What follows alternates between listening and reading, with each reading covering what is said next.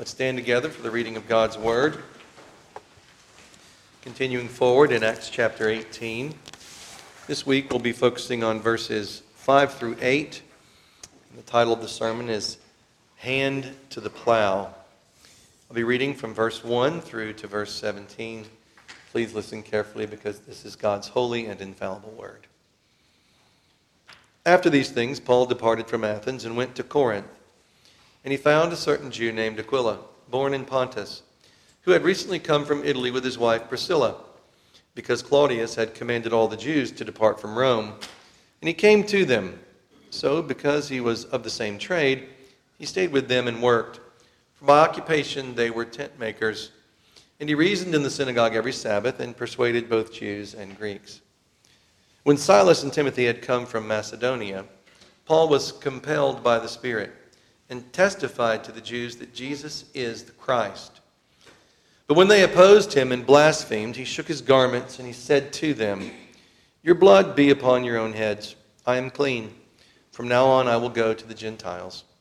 And he departed from there and entered the house of a certain man named Justus, one who worshipped God, whose house was next door to the synagogue. Then Crispus, the ruler of the synagogue, believed on the Lord with all his household, and many of the Corinthians, hearing, believed and were baptized. Now the Lord spoke to Paul in the night by a vision Do not be afraid, but speak, and do not keep silent, for I am with you, and no one will attack you to hurt you, for I have many people in this city. And he continued there a year and six months, teaching the word of God among them. When Gallio was proconsul of Achaia, the Jews with one accord rose up against Paul and brought him to the judgment seat, saying, This fellow persuades men to worship God contrary to the law. And when Paul was about to open his mouth, Gallio said to the Jews, If it were a matter of wrongdoing or wicked crimes, O Jews, there would be reason why I should bear with you. But if it is a question of words and names in your own law, look to it yourselves for I do not want to be a judge of such matters. And he drove them from the judgment seat. Then all the Greeks took Sosthenes, the ruler of the synagogue, and beat him before the judgment seat. But Gallio took no notice of these things. And thus ends the reading of God's word. Amen. Amen. Amen. Please be seated.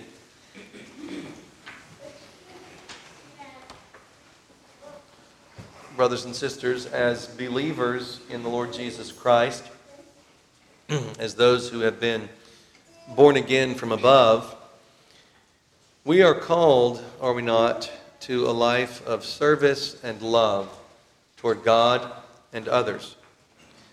And that we would be walking uh, by God's grace and Spirit, learning more and more how to live out the specific path that He has carved out for each one of us. We have these general things in common, but we each have a path that He has carved out for us, a, a road to hoe, if you will.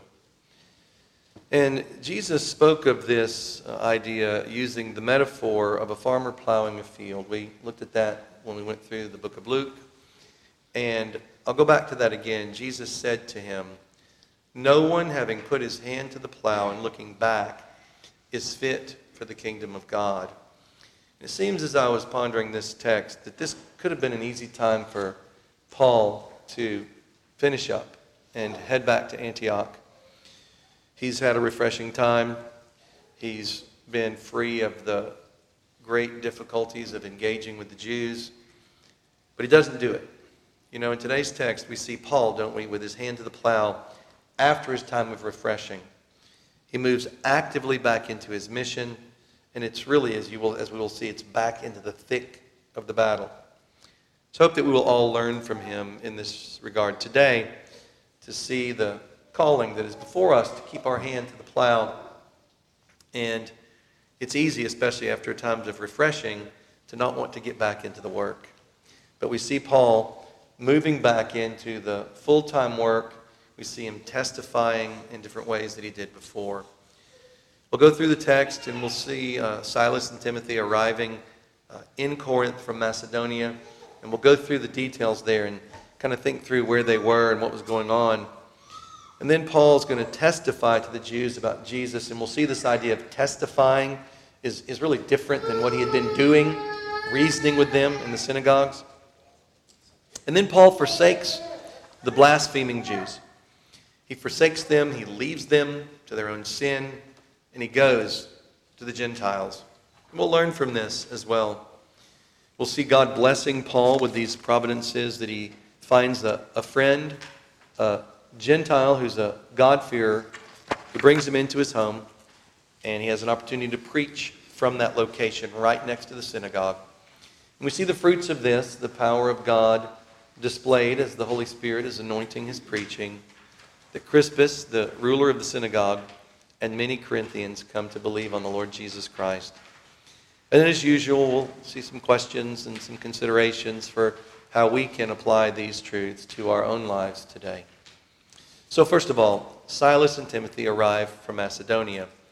The text says, when Silas and Timothy had come from Macedonia. So let's take a look at this and consider their travels. First, about Timothy.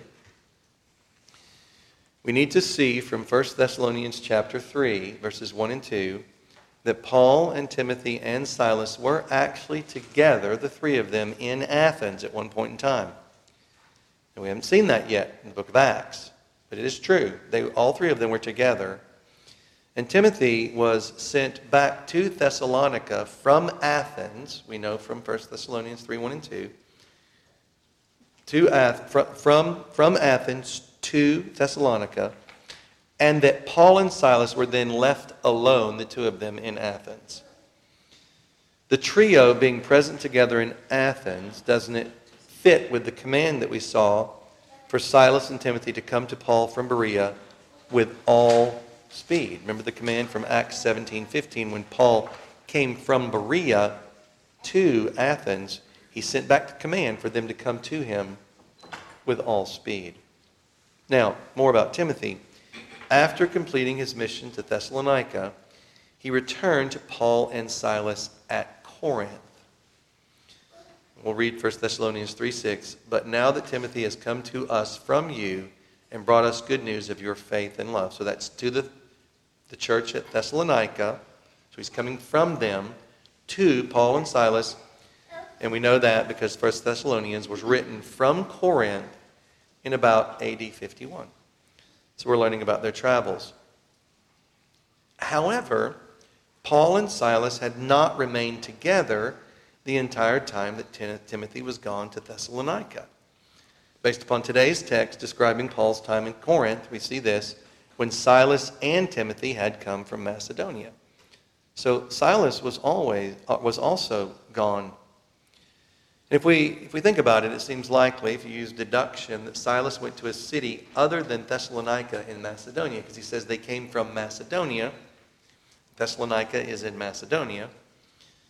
And given Paul's desire to encourage the churches that they had already visited, it seems likely Silas would have gone to Berea and or Philippi, one of those two cities in Macedonia. So the summary statement here we think about the big picture, after Paul left Berea and went to Athens, and that's Acts 17 15, Silas and Timothy ended up there with him, all three of them together. And that's 1 Thessalonians 3, verse 1. And then Timothy was sent to Thessalonica from Athens. And then Silas departed either from Athens or from Corinth, we don't know which and went to a Macedonian city, probably Berea or Philippi. Then Silas returned from Macedonia to Corinth before Timothy returned from Thessalonica. And we can learn a little bit, little bit more about Silas because this is the last time we see Silas mentioned in the book of Acts.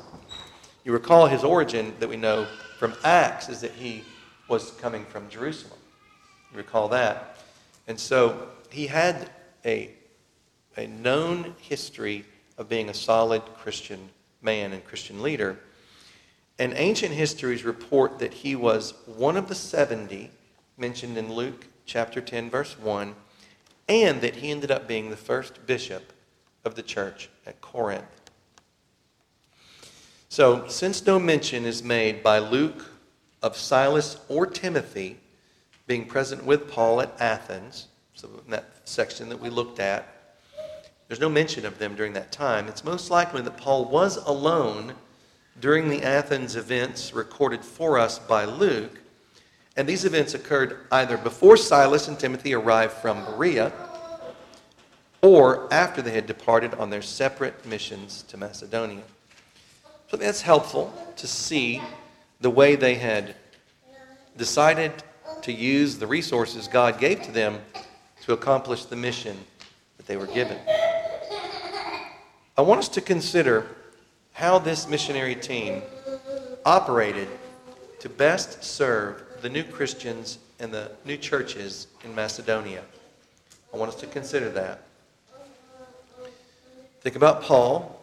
He was willing to minister alone in order to strengthen the newborn churches in Macedonia. So think about Paul choosing to be alone in Athens. It appears as though it's likely he traveled without them to Corinth, and he was in Corinth without them for a time. Consider Timothy, young men especially. Consider Timothy. He was a young man. And listen now, he was found faithful and entrusted with this very important work as a young man. And he was also willing to be apart from Paul and Silas to do this work. We see, don't we, as a young man, Timothy, showing faithfulness and courage to be entrusted with this work and to be willing to do it. Consider Silas also, an older man. He was not only faithful, but also we can see he was fit enough physically as an older man to endure the work of needing to travel back to Macedonia and then from there back down to Achaia. And he also was willing to part from Paul and Timothy and to go on his own in order to strengthen these newborn churches and these new Christians. We have some things to learn from this, don't we? I think it, uh, we can see at least these maxims set before us here. Brothers and sisters, we may need to part from one another from time to time in order to achieve the goal that God has given to his people to take the gospel of the kingdom to all the world, preaching in Christ repentance and the forgiveness of sins. We know, don't we, that this is especially true to those who are called to overseas missions work. And perhaps some of you may be called to that. But in either case, we need to prioritize God's kingdom work over our own preferences. Next, it's a word to young men. And, you know, that includes even those of you who are maybe still boys who are on your way to being young men. Think about this. Do not allow your youth to trick you into believing that it's okay to remain immature and unreliable. Be like Timothy. Look to him and see the level of maturity that can be worked into your life in a relatively short period of time. And we know that his mom was a believer and that he likely grew up with Christian influence, and he was a, a noteworthy fellow uh, when Paul picked him up at the very beginning of his second missionary journey. But they haven't been together for a very, very long time, but they've been through a lot together, haven't they? Walking through Phrygia and through that region to get to Troas, wandering, wandering Apparently, Timothy just faithful all the while. No evidence of him complaining, unlike what happened with John Mark. Being with them on the journey there, all the way through Macedonia and down to Achaia. Proving himself faithful through all of those trials that they faced. Next, older men, please listen. Do not coddle the young men in your life. We do not see Paul or Silas coddling the young men in their lives. And I think this is something that we all need to learn, especially me. But we really need to give them standards and hold them to these things and point them down the path of Christian maturity with patience and diligence, like it's very clear Paul and Silas did with Timothy. Encouraging them to see the power of God at work in their lives and to be like Christ today. Today, starting now. and to look to examples like Timothy daily. And what an encouragement. Uh, wouldn't it be a great encouragement to see all the young men of our church all the young men of God's church rise up like Timothy. May God make us so. Next, I think it's easy to point out from this a word to older men, and it's to younger men as well, but we need to care for our bodies. We need to be intentional about the state of our physical health and consider these things. And we have so much to learn, don't we? Why? So you can be an influencer on TikTok? No. No. No. So you can find a wife? No. No. Now, young ladies, you do want to look for a man who cares for his body. But ultimately, men, this is for the service of Christ until we die by his grace, still with vigor on our deathbeds. So we want to be vigorous. We want to have vitality in our bodies until Jesus Christ takes us home. And I think this is an important thing for us to consider. I think there's been too much um, separation between the physical and the spiritual in our lives as Christians. So please consider these things. And I do see the Lord doing this in our midst. Uh, and, and the Lord has awakened me more to these, a lot more to these things lately, as, as you all know. What do we see happening next?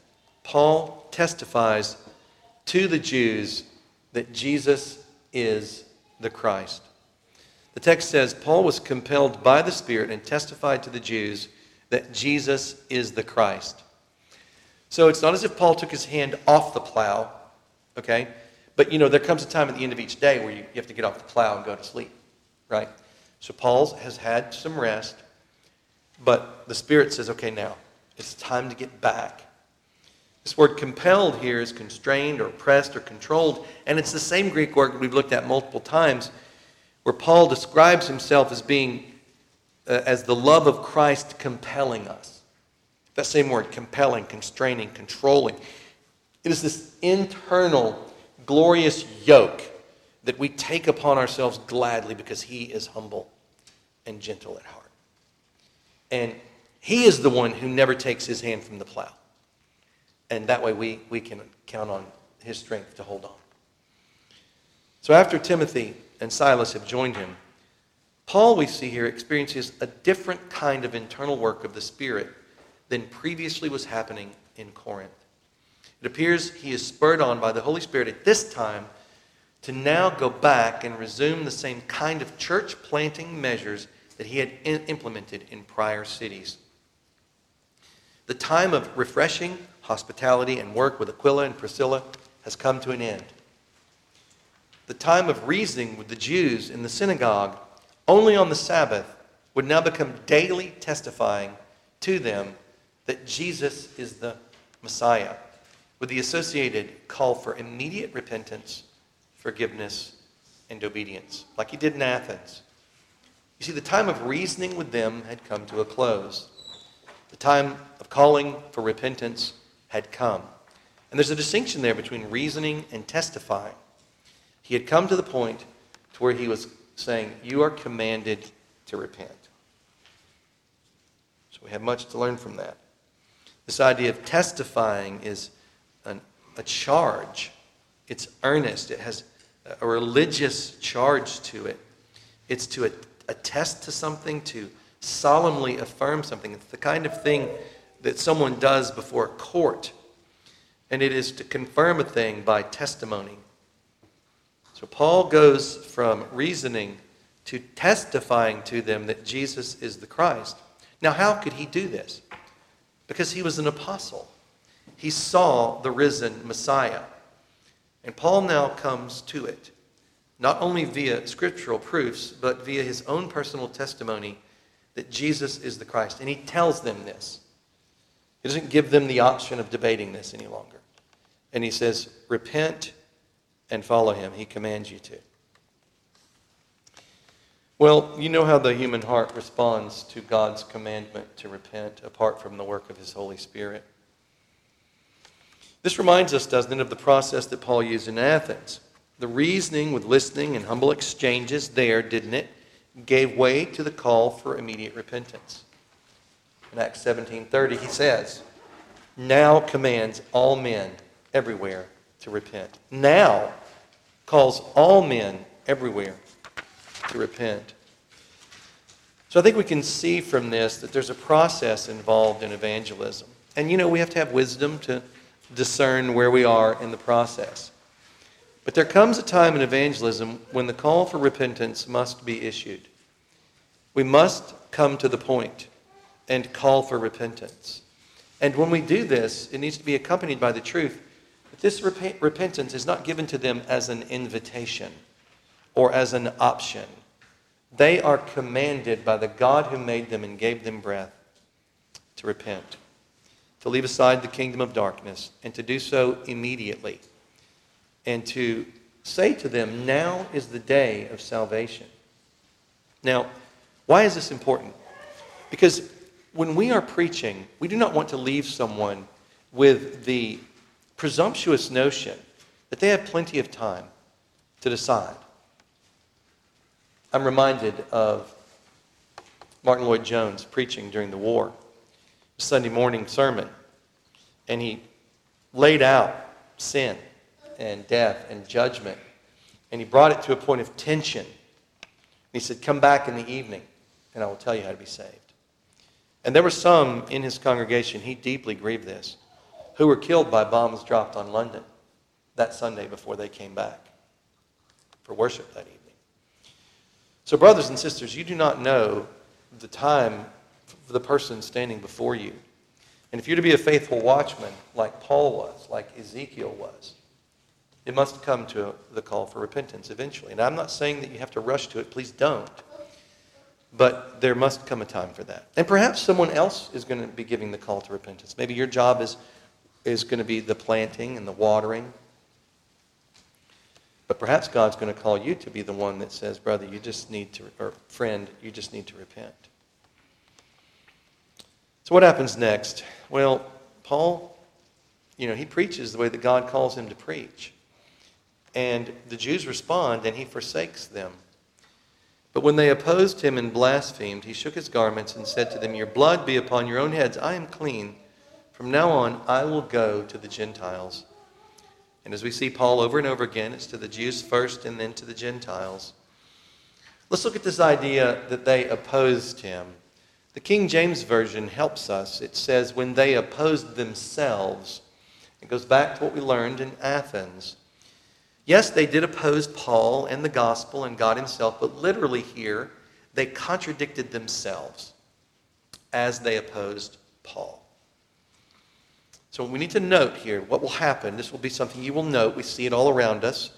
Those who refuse to repent when presented with the gospel will often develop self contradictory positions.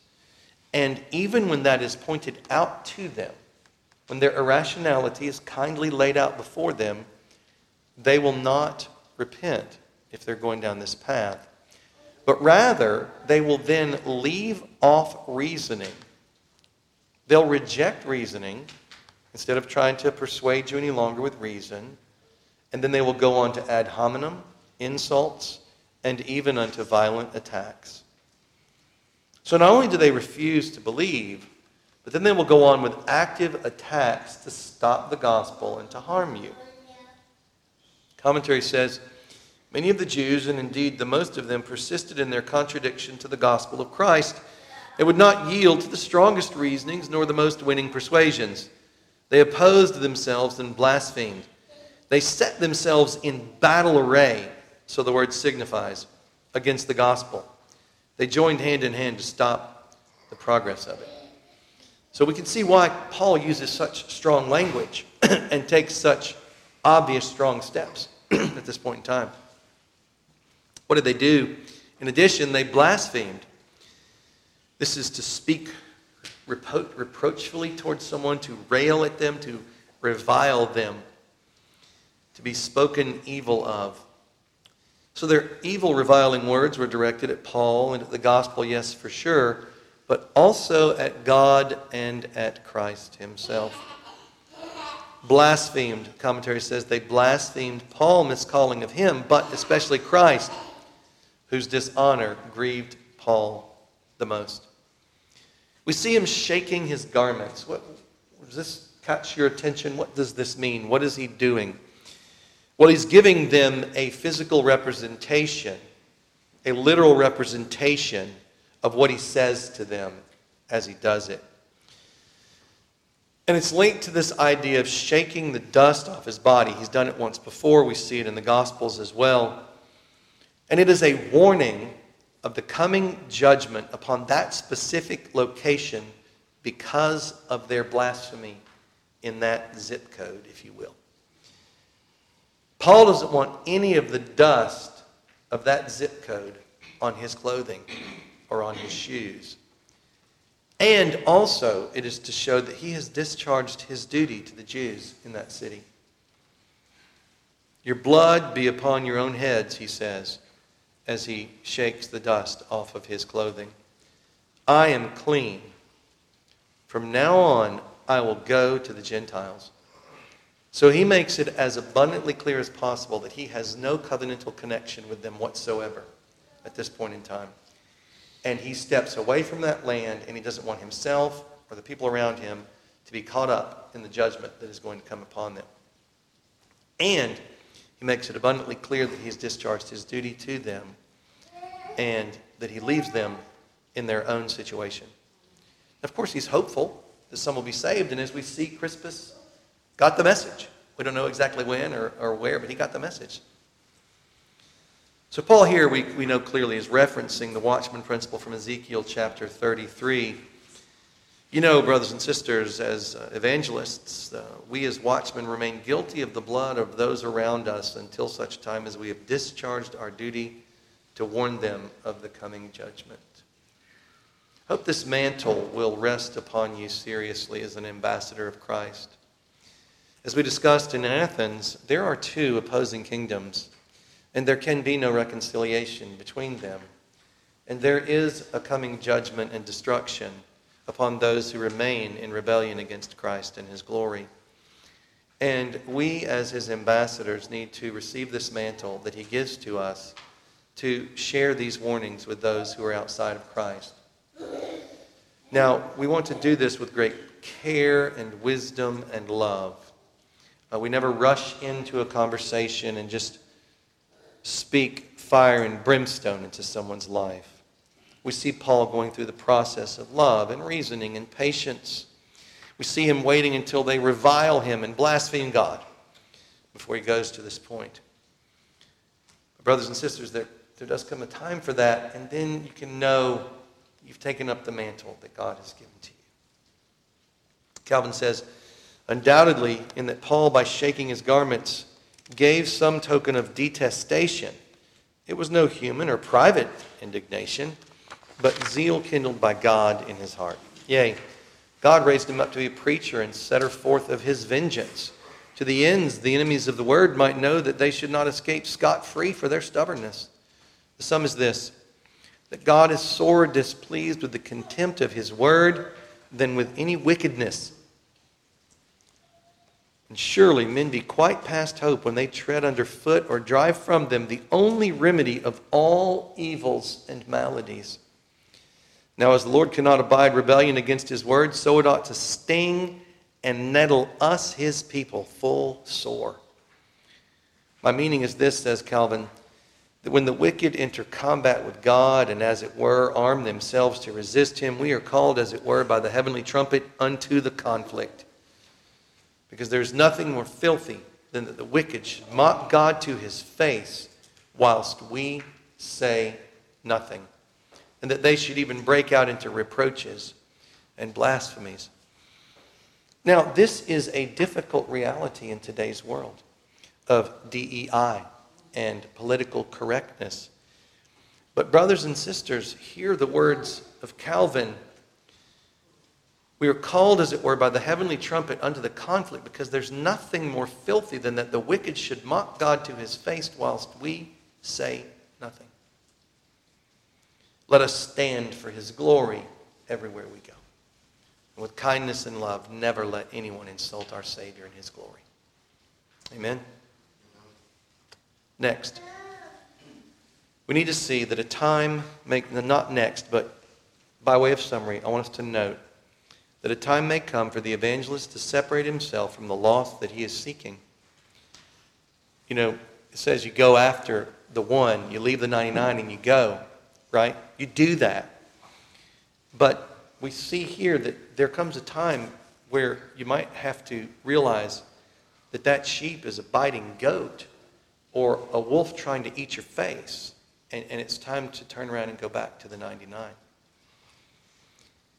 If they refuse to repent, if they reject reason, if they embrace obviously self contradictory positions, these are the clues you're getting. And then if they re- move into reviling you personally and enter into reviling God and His Son and His gospel and mocking the salvation of our great God, and stubbornly persisting in this, like we see, it is time to declare to them that their judgment is upon their own heads and move upon and then move on. And not exercise any more of your efforts in that place. Now look we need to be grieved by this though if this happens. And you see so often we can get this thunder puppy mentality where we really do way more harm than good in this situation. Because paul was justified to do what he did but he would not have been justified to be angry and ugly towards them. There's no hint of that He's just stating the plain facts. And we know from Romans 9 that he grieved deeply about the state of his countrymen, that he would have even had himself be cut off for them if he could. And this, like, also should grieve any true servant of Christ if you ever have to go through this with someone. Next, God brings great kind providences into Paul's life, and this should encourage us. First, he stays with Justus. The text says, he departed from there and entered the house of a certain man named Justus, one who worshiped God, whose house was next door to the synagogue. There's some sweet things here. So he's not in the synagogue anymore. He can't go there to converse and have conversation. He's no longer focused on the Jews. He's blessed by the Lord to link up with this God fearing Gentile who lives immediately next door to the synagogue. So praise be to God, what the Lord provided for him there in Corinth. And we'll know later, Paul didn't know then, but we know later that God was also protecting him at this point in time. Because you know, in the past, the Jews would have already stirred the crowds up and had them beaten, and you'd done all they could to run them out of town. This isn't happening. Commentary says when the Jews would not let him go on peaceably with his work in their meeting, this honest man opened his doors to him and told him he should be welcome to preach there, and Paul accepted the proposal. So we need to see here, brothers and sisters, and, and recall God's kindness to us as we serve him. The Lord provides for his people who are seeking to do his will. He'll give us places to preach. He'll give us connections with people in the community to share the gospel with. We don't know how he did this. It's not entirely clear uh, how it happened. We don't know whether Paul moved to stay with Justus instead of staying with Aquila and Priscilla. It looks that way. Or whether Paul just moved the primary day to day location of his gospel ministry. We don't know.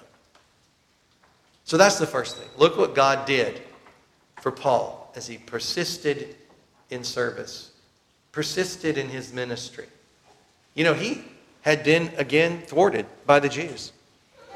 And he, you have to think, he's remembering what's happened in every city he's been to and what's about to happen to him. What does he do? He keeps his hand to the plow. And he keeps his hand to the plow because he knows that the yoke of Christ is on his neck and his faithful Savior has his hands on the plow of the kingdom that he'll never let loose. And he's faithful. Well, we need to think that way too, don't we? You know, if we're not seeing the kind of gospel ministry success that we would hope for in our lives or in our surroundings, we should expect things like people to call us up on the phone and invite us to come preach the gospel to their apartment complex. We should expect things like this. We shouldn't be surprised like I was. We should expect these things to happen, brothers and sisters, and, and long for them and seek his face for these things. Well, there's fruit here. Crispus and many Corinthians believe the gospel. The text says Then Crispus, the ruler of the synagogue, believed on the Lord with all his household, and many of the Corinthians hearing believed and were baptized. So we see the same cycle over and over again, don't we? It's happening pretty fast for Paul. This cycle can be longer for us, but it's the same cycle. I want us to be encouraged as a small church swimming against the stream here in America. So we see here at least one Jew heard Paul's message of Jesus. And not just any Jew. This man Crispus was the ruler of the synagogue, and he heard and he heeded Paul's warning as he departed the synagogue to go to the Gentiles. Crispus would have seen the whole thing and take place.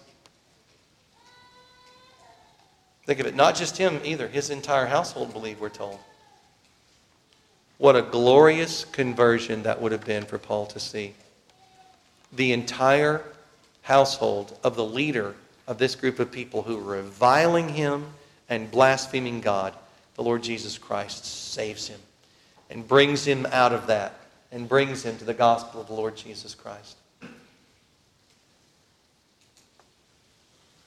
We know he was later, we know he was baptized by Paul. We see that in 1 Corinthians. What encouragement for Paul. Now, you think that was a public baptism? I, we don't know where it took place, but we imagine it was probably at Justus' home, right? Don't you think those Christians of that time who believed would have been rejoicing when Paul stood there with the water and poured it on that man's head who formerly had been in the synagogue and he confessed his faith in the Lord Jesus Christ? The Lord shall have his way. No heart can resist him when he comes. Commentary tells us it was for the honor of the gospel that there were some rulers and persons of the first rank, both in church and state, that embraced it. This would leave the Jews inexcusable that the ruler of their synagogue, who may be supposed to have excelled the rest in knowledge of the scriptures and zeal for their religion, that he believed the gospel, and yet they opposed and blasphemed it. And it is even more of a miracle, is it not, that God gave him safety for 18 months after that kind of success. God gave him safety for 18 months to stay there and preach and teach and build up this little church. He didn't have to go away soon and be sending people back like he had to do with Thessalonica and probably Philippi. That's the best guess about where Silas went. We don't know. They get to stay there. They get to disciple them for 18 months. Think about that. How glorious that was. Now, we're going to see some sad realities too as we go on and see you know, what he had to talk to them about later, and even though he's with them with, for 18 months, and still these things were happening. You see that in the book of First and Second, the books of First and Second Corinthians. But it wasn't just one man, it wasn't just Crispus, and it wasn't just a few Corinthians, it was many Corinthians, we're told in the text, who also heard the gospel and believed on the Lord Jesus Christ as Messiah, as their Savior, as the one who died for their sins as the one who was resurrected from the dead and who now, for them, they understood was reigning at God's right hand. And they had met his ambassador and they had rejected the kingdom of darkness and come into the kingdom of light. And they were baptized. So, you know, I would love, maybe in his maybe in future we'll get to see historical events. Have you ever wondered about that? I mean, imagine that baptism service there at Corinth. I don't know if it was all at once or if it was a string of baptisms. But are you happy when we have a baptism here? Don't we just rejoice in God's work when we baptize uh, children or adults or families? I mean, remember when the David and Tatiana and all, all their kids got, I mean, that, is, that, that gets us as Christians, doesn't it? We rejoice in the victory of God. He's bringing this over the whole earth. So this Paul got to see this. You know, they're reviling him, they're blaspheming him. It looks dark. He's got his hand to the plow. Maybe it's time to just give up. No. God encourages him. God encourages him. We should expect these tokens of grace from our Father in heaven, brothers and sisters. We should expect these tokens of grace.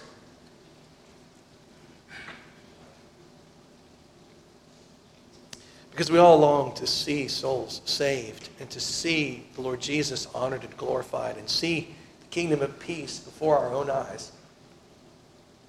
But there's no guarantee that we will. But we can participate in the kingdom. And we can be at peace in whatever God's doing. And we can expect, even in the darkest of days, in the worst of cultures like ours, tokens of grace from our Father along the way. Whether it's in your own soul and where you see Him slicing through those tethers of idolatry that you have to materialism or to people pleasing or to whatever other fears that you have. And he's sanctifying you and you see it and you rejoice. Or whether it's conversions like Paul saw. He loves us. He has his eye upon us. He has not forgotten us. We should expect these things in our children's lives. We should expect these things in our church life. We should expect the fruitfulness of the blessings of God because He is with us and He is raining down His blessings upon us. Now, this is a great thing that happened. I want us to see how the Lord encourages Paul and that team, even as though they were so terribly mistreated by the Jews and, you know, the threats are looming before their mind for sure. The Lord gives them a place to preach to the people, a place to preach to the people. The Lord gives to them gives the salvation of the leading Jew in that town and the beginnings of a great, a great, a great, great, great move of God in Corinth that will last 18 months and centuries to come. Commentary tells us, John Gill, these laid the foundation of a famous church in this place, which continued for many ages after. Silas, who was reckoned among the 70 disciples, is said to be the first bishop or pastor of it. the light has dawned upon those who sat in darkness. And that dark place, to Corinthian eyes, is transformed into a beacon of gospel light to the entire world. And you read through it, the bishops in the first century of Corinth, and the second century of Corinth, the third century of Corinth, the fourth century, the fifth century, the sixth century. The bishops of Corinth are mentioned over and over again in the writings of the great early church councils as faithful witnesses to the gospel of the Lord Jesus Christ. Do we long for this little corner to be that kind of place 600 years from now? Do we?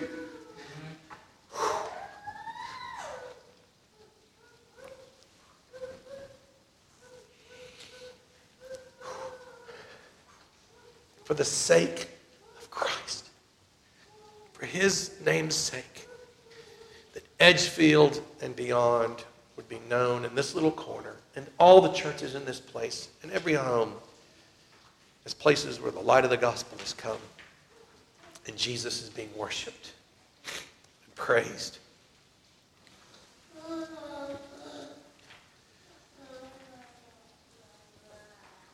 So when we, when we face extreme resistance to the gospel, brothers and sisters, let us not lose heart. Let us see with the eyes of faith. Let's have Paul's eyes of faith. Think about what he saw. the leaky pastor's at it again. Thank you, brother.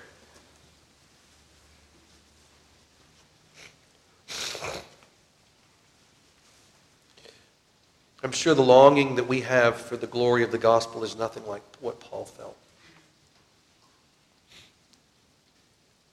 So let us not lose heart. Let us remember these things and move ahead, hand to the plow, resting in the yoke that he has placed upon us because he is humble and gentle and lowly in heart, and that his hand will never leave the plow.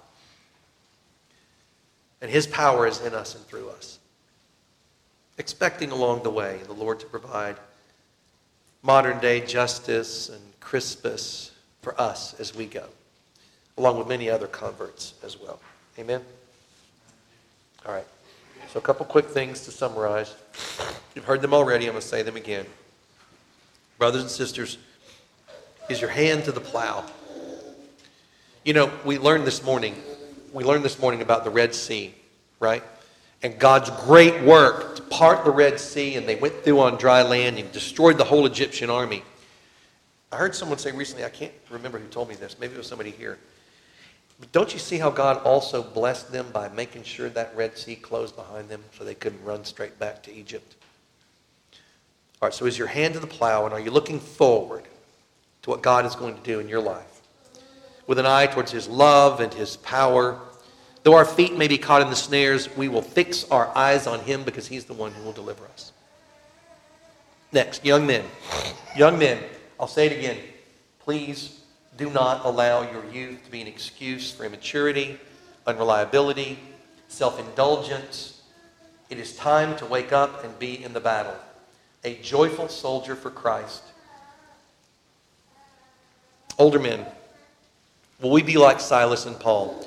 Will we learn how to disciple the younger men in our lives instead of coddling their flesh? And younger men, will you receive it? Will you receive it if the older men in your life say, hey, look, there's some self indulgence I still see here in your life? Because Silas and Paul didn't leave room for that for Timothy. There was no time for him to, you know, mourn and, and like be young. No, he's young, strong. He, they pressed him forward and he took it up. In love for Christ. So, will we be wise in this way, older men? And will we be fit? Will we continue to be fit in our, in our, in our older days? And younger men, this is for you too, but especially for us older men. I have not done this, but it's not too late. And anyone listening to this, please value your body as a temple of the Lord Jesus Christ to honor him and glorify him, and for practical reasons so that you can serve him with vigor, with vitality to the very end. Next. Is your spirit compelled by God, by the love of Christ? We've asked this question before.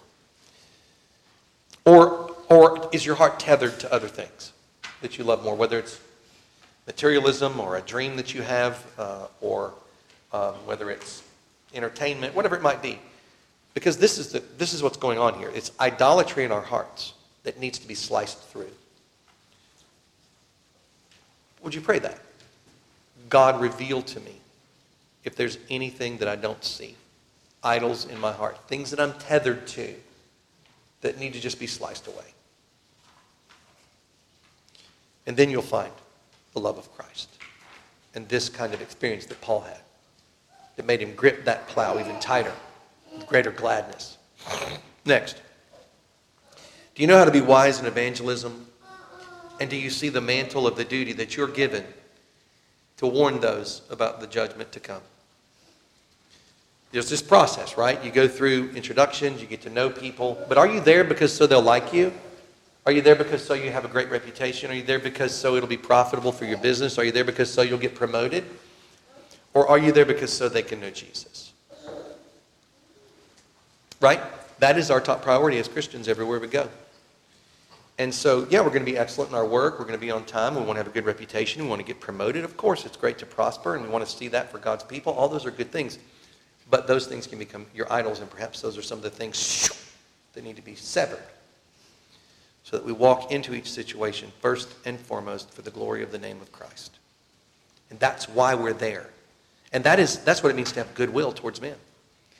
Is you show up in every situation because you want this person to know the Lord Jesus better. And you, you want to try to do your best to help them know the Lord Jesus better.